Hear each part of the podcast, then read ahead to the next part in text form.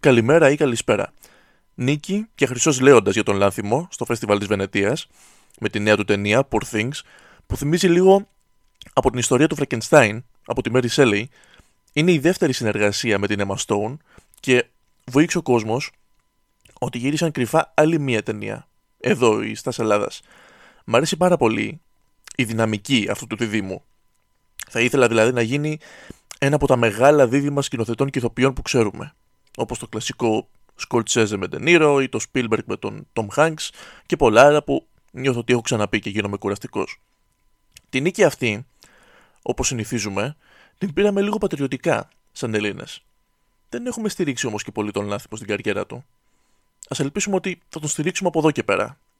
Γιατί το έχουμε και αυτό. Για να στηρίξουμε κάποιον δικό μας πρέπει να μας αποδείξει κάτι πρώτα. Ποτέ δεν είναι αργά όμως. Πάμε στο θέμα. Στην ταμπακέρα, όπως έλεγε και ο Γεωργιού. Κάθε τόσο θα βγει και μια καινούργια αστυνομική σειρά από την οποία αν κάτσεις και δεις μερικά επεισόδια θα καταλάβεις ότι την έχεις ξαναδεί. Με διαφορετικό τίτλο και με διαφορετικούς ηθοποιούς. Αλλά είναι το ίδιο πράγμα. ίδιο φορμάτ.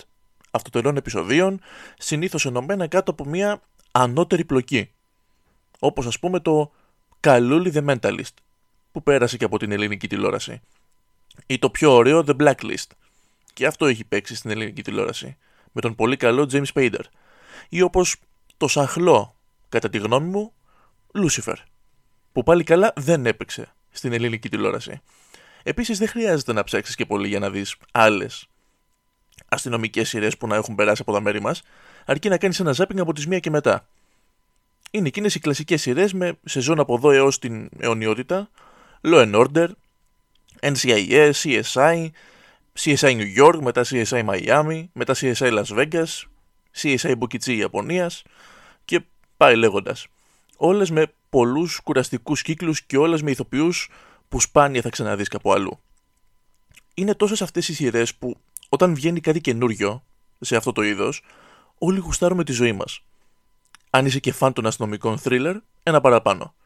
Τώρα, δικαίως θα με ρωτήσεις, το καινούριο συνεπάγεται πάντα με το ποιοτικό; Όχι. Αλλά ας πούμε ότι η πλειοψηφία των εξαιρέσεων που έχουμε είναι από την κατηγορία του διαφορετικού. Το διαφορετικού format. Ένα παράδειγμα για το οποίο έχω μιλήσει ήδη, ας πούμε, είναι το True Detective. Που ακόμα και αυτό βλέπεις ότι έχασε τον εαυτό του μετά την πρώτη σεζόν, προσπαθώντας να την ξεπεράσει. Τι ήταν το τόσο ωραίο με αυτή την πρώτη σεζόν, που έχω χιλιό αναφέρει; Ότι η ιστορία και τα όσα βλέπουμε περνούν και στις ιστορίες των detective. Δεν μαθαίνουμε μόνο για την πρόοδο στην υπόθεση ή για τη συνεργασία τους, μαθαίνουμε και το ποιοι είναι. Τα ελαττώματά τους, το πώς κατέληξαν εκεί και πώς όλα αυτά που διαμόρφωσαν το χαρακτήρα τους τελικά επιδρούν στον τρόπο που αντιμετωπίζουν την υπόθεση. Στην ίδια κατηγορία, εγώ θα βάλω μία από τις πιο επιδραστικές σειρές όλων των εποχών, μία σειρά που υπάρχει στο watchlist όποιο και αν έχω ακούσει να τα αναφέρω, το The Wire. Το The Wire θυμίζει λίγο τον τίτλο ενός από τα πιο γνωστά βιβλία και ένα βιβλίο που με χίλια ζόρια κατάφερα να τελειώσω προσωπικά. Το «Η ιστορία δύο πόλεων» του Charles Dickens και το τραγούδι του J. Cole με το ίδιο όνομα. Δεν έχει καμία σχέση με την πλοκή του βιβλίου όμως. Απλά ο τίτλος θα μπορούσε να περιγράψει τέλεια τη σειρά. Με τη μόνη διαφορά ότι στο βιβλίο οι δύο πόλεις ανάμεσα στις οποίες εκτιλήσεται και η όλη ιστορία είναι το Παρίσι και το Λονδίνο. Ενώ στο The Wire είναι μία, η Βαλτιμόρη. Και θα μου πεις εδώ, και τότε γιατί ρε φίλε μου μιλάς για Κάρολο Ντίκεν και δύο πόλεις και πάει λέγοντας; Θες να με τρελάνεις, θες να γράψει το μυαλό μου, τι θέλεις; Αυτό που προσπαθούσα να πω είναι ότι μέσα στη σειρά γνωρίζουμε τα δύο πρόσωπα αυτής της πόλης, τα οποία απέχουν τόσο μεταξύ τους, φαινομενικά, που είναι σαν ξεχωριστές περιοχές. Έχουμε τη μεριά της αστυνομίας, η οποία περιλαμβάνει μια γραφειοκρατία, περιλαμβάνει νομικά ζητήματα, αποφάσεις και διαταγές ανωτέρων, περιλαμβάνει την πιο βρώμικη δουλειά, αν έχεις κάποιον να σου δίνει πληροφορίες από τα όσα συμβαίνουν στον δρόμο, να πείσει κόσμο να συνεργαστεί, να βρεις τα σωστά σημεία για να στήσεις μια παρακολούθηση, να βρεις τα σωστά κτίρια για να κάνεις επιδρομή και πολλά άλλα. Από την άλλη, έχουμε τη μεριά των συμμοριών. Του άγχους, ποιος είναι μαζί μας και ποιος όχι, σε ποιον μπορώ να βασιστώ, του εμπορίου ναρκωτικών του ποιος ελέγχει ποια περιοχή, του πώς θα βγάλω λεφτά, του πόσο ασφαλής είμαι και αν δεν είμαι, τι κινήσεις πρέπει να κάνω για να είμαι. Είναι δύο στρατόπεδα. Αλλά είναι λίγες φορές που η σειρά σε αφήνει να το δεις έτσι. Γιατί δεν εστιάζει σε αυτό. Δεν είναι μόνο αστυνομικοί που προσπαθούν να εξηχνιάσουν ένα κύκλωμα ναρκωτικών, είναι άνθρωποι που έχουν προβλήματα στο σπίτι τους, που προσπαθούν να μην φέρουν κι άλλα, που έχουν προβλήματα με τους ανωτέρους τους, που δυσκολεύονται να συνεργαστούν, λόγω συμφωνίας χαρακτήρων, λόγω διαφοράς ηλικίας, ό,τι και αν είναι αυτό. Και δεν είναι ένα απλό κύκλωμα ναρκωτικών. Είναι άνθρωποι που προσπαθούν να επιβιώσουν. Είναι άνθρωποι που θέλουν να ξεφύγουν, που θέλουν να προστατέψουν τις οικογένειές τους, που θέλουν να ανέβουν στην εξουσία. Όπως και το True Detective. Έτσι και το The Wire κερδίζει επειδή δεν εστιάζει στο κυνηγητό μεταξύ αστυνομίας και κυκλώματος, αλλά στους ανθρώπους που αποτελούν το καθένα. Και με κάθε σεζόν αλλάζει αυτό. Κάθε σεζόν κάτι προσθέτει στο σκηνικό. Αρχικά είναι η αστυνομία και το κύκλωμα ναρκωτικών. Μετά πλέκονται και πολιτικά πρόσωπα της πόλης, μετά μπαίνουν και τα εργατικά συνδικάτα, μετά μπαίνουν και σχολεία, αργότερα μπαίνουν και τα μίντια και σιγά σιγά ολοκληρώνεται το puzzle. Χωρίς όμως να χάνετε το κεντρικό theme της σειράς, το οποίο είναι αστυνομία εναντίον συμμοριών. Παραμένει μια αστυνομική σειρά, αλλά και πάλι όχι ακριβώς. Γιατί η πρωταγωνιστής δεν είναι ούτε αστυνομία ούτε συμμορίε. Όπως έχει πει ο δημιουργός David Simon, η πόλη είναι ο πρωταγωνιστής. Και μιλώντας για δημιουργούς, άπειροι σεναριογράφοι μπλέχτηκαν στη δημιουργία. Ο David Simon που είπαμε, ο Ed Burns με μεγάλη πορεία σε βιβλία και σενάρια εγκλήματος, ο George Πελεκάνο, επίσης πολλά βιβλία αφιερωμένα στο έγκλημα, Eric Overmeyer και Richard Price, εδώ πάμε πιο πολύ στα μυστηρίου και πάρα πολύ ακόμα. Αυτό που κατάφεραν πολύ καλά είναι αυτό που θέλει κάθε κοινό που σέβεται τον χρόνο τον οποίο θα διαθέσει για μία σειρά. Όχι πράγματα που θα υποθούν απλά για να υποθούν. Κάθε σκηνή και κάθε ατάκα έχει ένα λόγο ύπαρξης. Και πολλές φορές αυτή η μία ατάκα κρύβει ένα μεγάλο μέρος της σειράς. Όπως για παράδειγμα η ατάκα All the pieces matter. Όλα τα κομμάτια μετράνε. Και αυτό τα περιλαμβάνει όλα. Ακριβώς όπως το λέει η φράση. Από το πώς κάθε ένα από αυτά τα κομμάτια που αναφέραμε, όπως η αστυνομία και τα πολιτικά πρόσωπα και το εκπαιδευτικό σύστημα, αλληλεπιδρούν μεταξύ τους, στο πώς το ένα στοιχείο οδηγεί στο άλλο και μέχρι το κάθε άτομο που απαρτίζει τα κομμάτια αυτά και τα θέλω του. Όπως γίνεται και η παρομοίωση από τα πρώτα επεισόδια της σειράς με το σκάκι. Όχι τόσο σαν παιχνίδι στρατηγικής, αλλά σαν παιχνίδι ρόλων. Ο αρχηγός της συμμορίας είναι ο βασιλιάς. Το δεξί του χέρι είναι η βασίλισσα, άλλα άτομα από κάτω τους αντιστοιχούν στα άλλα πιόνια και τέλος είναι οι στρατιώτες. Τα πιόνια της πρώτης γραμμής και οι περισσότερο αναλώσιμοι. Όμως, οι αναλώσιμοι μπορούν να ανέβουν στην εξουσία αν καταφέρουν να επιβιώσουν μέχρι το τέλος του παιχνιδιού.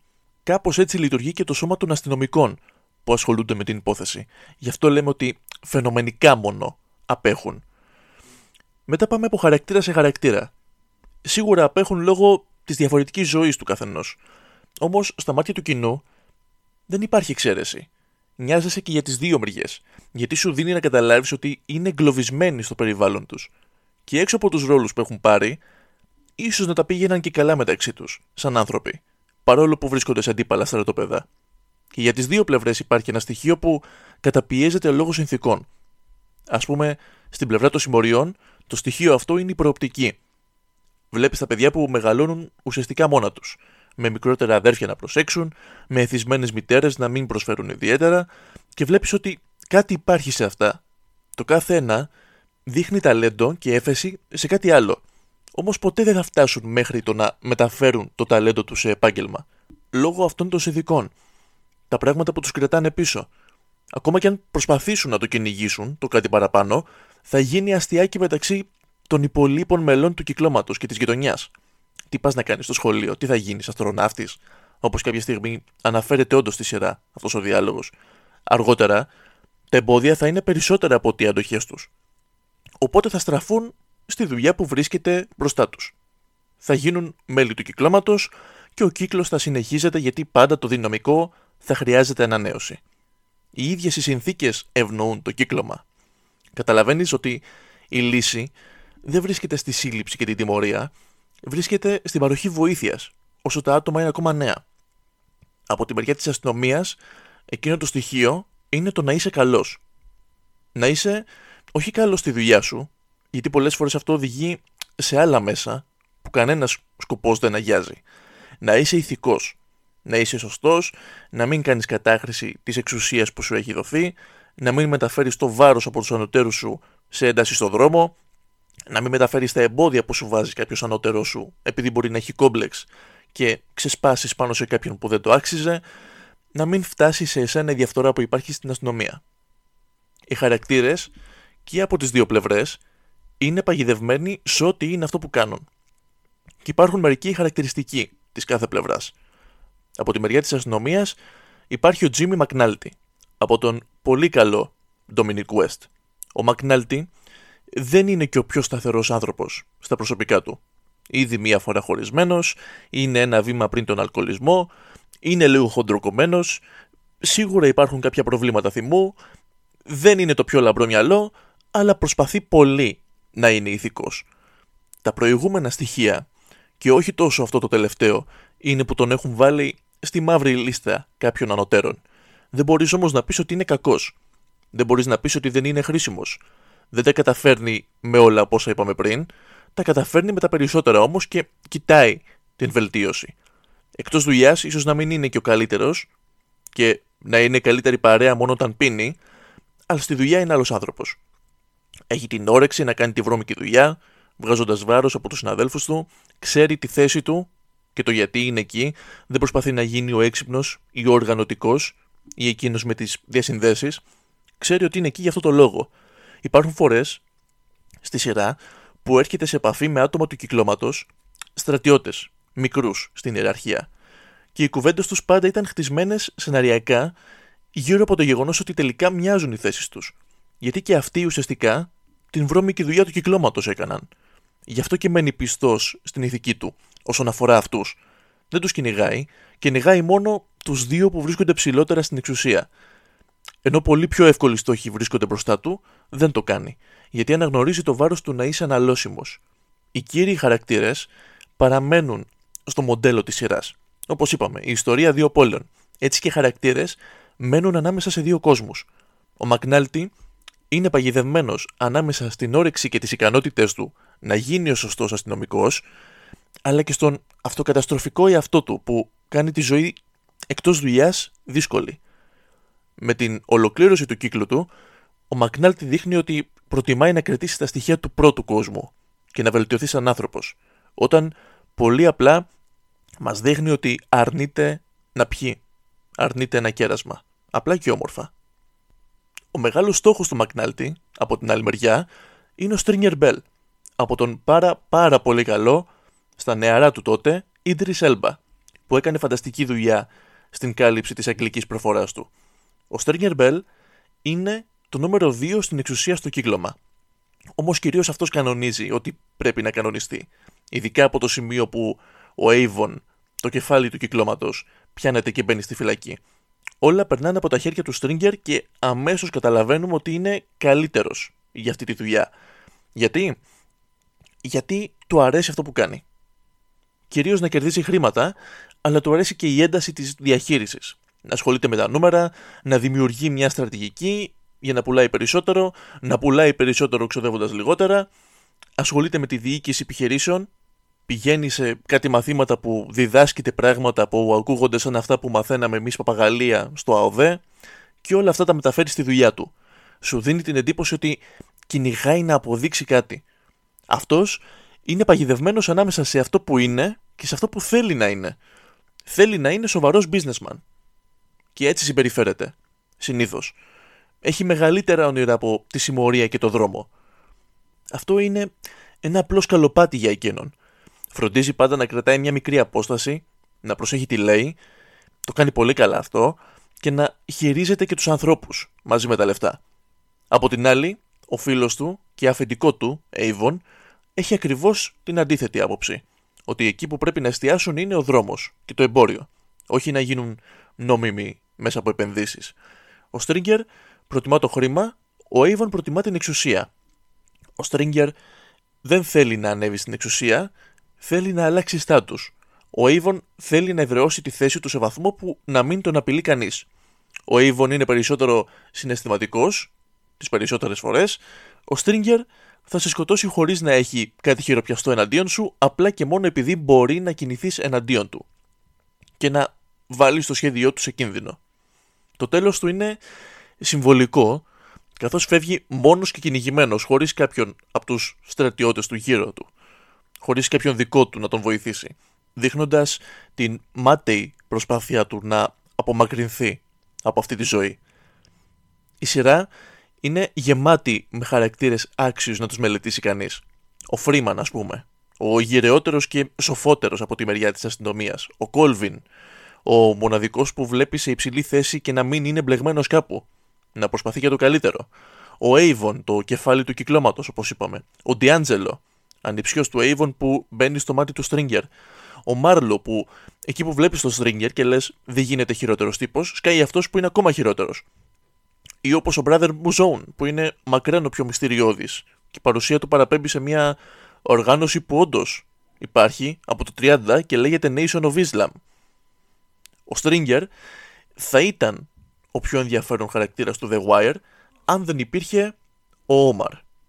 Ο χαρακτήρας που δίνει νόημα στο The Wire είναι αυτός που στέκεται ανάμεσα στους δύο κόσμους.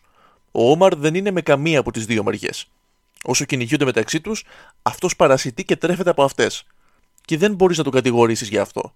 Μη σου πω ότι είσαι και μαζί τους όταν βλέπεις.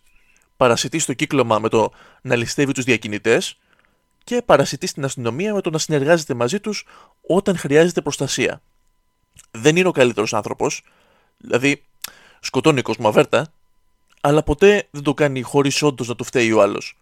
Θα μου πεις είναι λογική αυτή; Όχι, ακολουθεί ένα κώδικα τον οποίο παρουσιάζει σαν ηθικό, παρόλο που δεν είναι πάντα. Α πούμε, το να κυνηγάς να σκοτώσεις το δολοφόνο του συντρόφου σου είναι κάτι που οι περισσότεροι ίσως να μπορούμε να το νιώσουμε σαν σκέψη. Θα βάλω και τον εαυτό μου μέσα. Όμως η ρομαντικοποίηση μιας δολοφονίας δεν είναι κάτι το ηθικό. Οπότε ας το ονομάσουμε απλά κώδικα και όχι ηθική. Ένας κώδικας που τον βγάζει και από δύσκολες θέσεις. Όταν συλλαμβάνεται για φόνο, αδίκως, αφήνεται ελεύθερος γιατί ξέρουν ότι απέναντι σε αυτό το θύμα και με αυτόν τον τρόπο ο Όμαρ δεν θα το έκανε ποτέ. Δεν του έφταξε σε κάτι. Δεν είχε λόγο να τον πειράξει. Λειτουργεί τόσο εγκληματικά, όμως απέναντι σε εγκληματίες. Οπότε αυτό του δίνει την ψευδέστηση της δικαιοσύνης. Πιστεύει δηλαδή ότι κάνει το καλό. Και είναι αυτό που συνεχίζει να τον τραβάει πίσω στη Βαλτιμόρη. Και την πρώτη φορά που φεύγει για Νέα Υόρκη και την δεύτερη που φεύγει για Πόρτο Ρίκο. Πάντα γυρνάει γιατί έχει αυτό το πράγμα να τον τρώει, ότι πρέπει να αποκατασταθεί η δικαιοσύνη με κάποιο τρόπο. Η λέξη που χρησιμοποιεί πολύ είναι το παιχνίδι. Αναφερόμενος σε όλο αυτό. Παρομοιάζει το κύκλωμα και το hustle που λένε και στο χωριό μου με ένα παιχνίδι. Και αυτό το παιχνίδι το παίζει βάσει κανόνων. Ποτέ δεν θα αδικήσει κάποιον. Κάτι που δεν θα το έκαναν όλοι αν βρίσκονταν στην ίδια θέση. Μιλήσαμε λίγο για τους ηθοποιούς, αλλά τις καλές και τις κακές ερμηνείες ο καθένας τις βρίσκει με έναν τρόπο, βλέποντάς τις. Τεράστιος αριθμός ηθοποιών και κομπάρσων για να καλύψουν όλα αυτά τα πρόσωπα, άνθρωποι της Βαλτιμόρης παντού, πραγματικοί πρώην συμμορίτες σε μικρούς ρόλους, ο Method Man, τον Wu-Tang Clan, έχει ένα μικρό ρόλο, τα υπόλοιπα και να μην τα αναφέρω δεν θα σχηματιστεί διαφορετική άποψη βλέποντας τη σειρά. Ο εκλειπών Michael Williams ήταν φανταστικός σαν ο Mark Little που ήταν βασισμένος και σε πραγματικό πρόσωπο έπρεπε να είχε αναγνωριστεί περισσότερο η προσπάθειά του για τον Dominic West είπαμε για τον επίσης εκλειπών Lance Reddick δεν είπαμε που είναι επιβλητικός ο Wood Harris που κάνει τον Avon επίσης βασισμένος σε πραγματικό χαρακτήρα και ο Michael B. Jordan στον ίσως πρώτο του ρόλο αν θυμάμαι καλά οι δυο τους ξανασυνεργάζονται στα Creed πλέον. Ο Wood Harris κάνει τον νέο προπονητή του Αντώνη. Η Σόνια Σον και η Φελίσια Πίρσον είναι ό,τι καλύτερο. Ο Aiden Gillen κάνει τον δήμαρχο, ο ηθοποιός που γνωρίσαμε σαν Littlefinger στο Game of Thrones. Και ο Άντρε Ρόγιο είναι μια φυσιογνωμία που δεν ξεχνάς βλέποντας τη σειρά. Πέντε σεζόν σειράς και μία ντουζίνα βιβλία προέκυψαν από όλο αυτό. Πλέον θεωρείται μία από τις καλύτερες σειρές όλων των εποχών. Εγώ θα πω σίγουρα μία από τις καλύτερα γραμμένες. Οι δημιουργοί του έχουν πάρει τεράστια αναγνώριση, αρκετή ώστε ο Ομπάμα να σε καλέσει να συζητήσεις μαζί του μπροστά από μια κάμερα, όμως κανένα έμι. Κανένα. Ούτε για αποκριτική, ούτε για σενάριο, ούτε για σκηνοθεσία. Άλλη μία απόδειξη ότι όσο και αν μας αρέσει σαν θέμα, τα βραβεία δεν δείχνουν απαραίτητα το καλύτερο. Και αν δεν σας δω, καλό απόγευμα, καλό βράδυ και καλή νύχτα.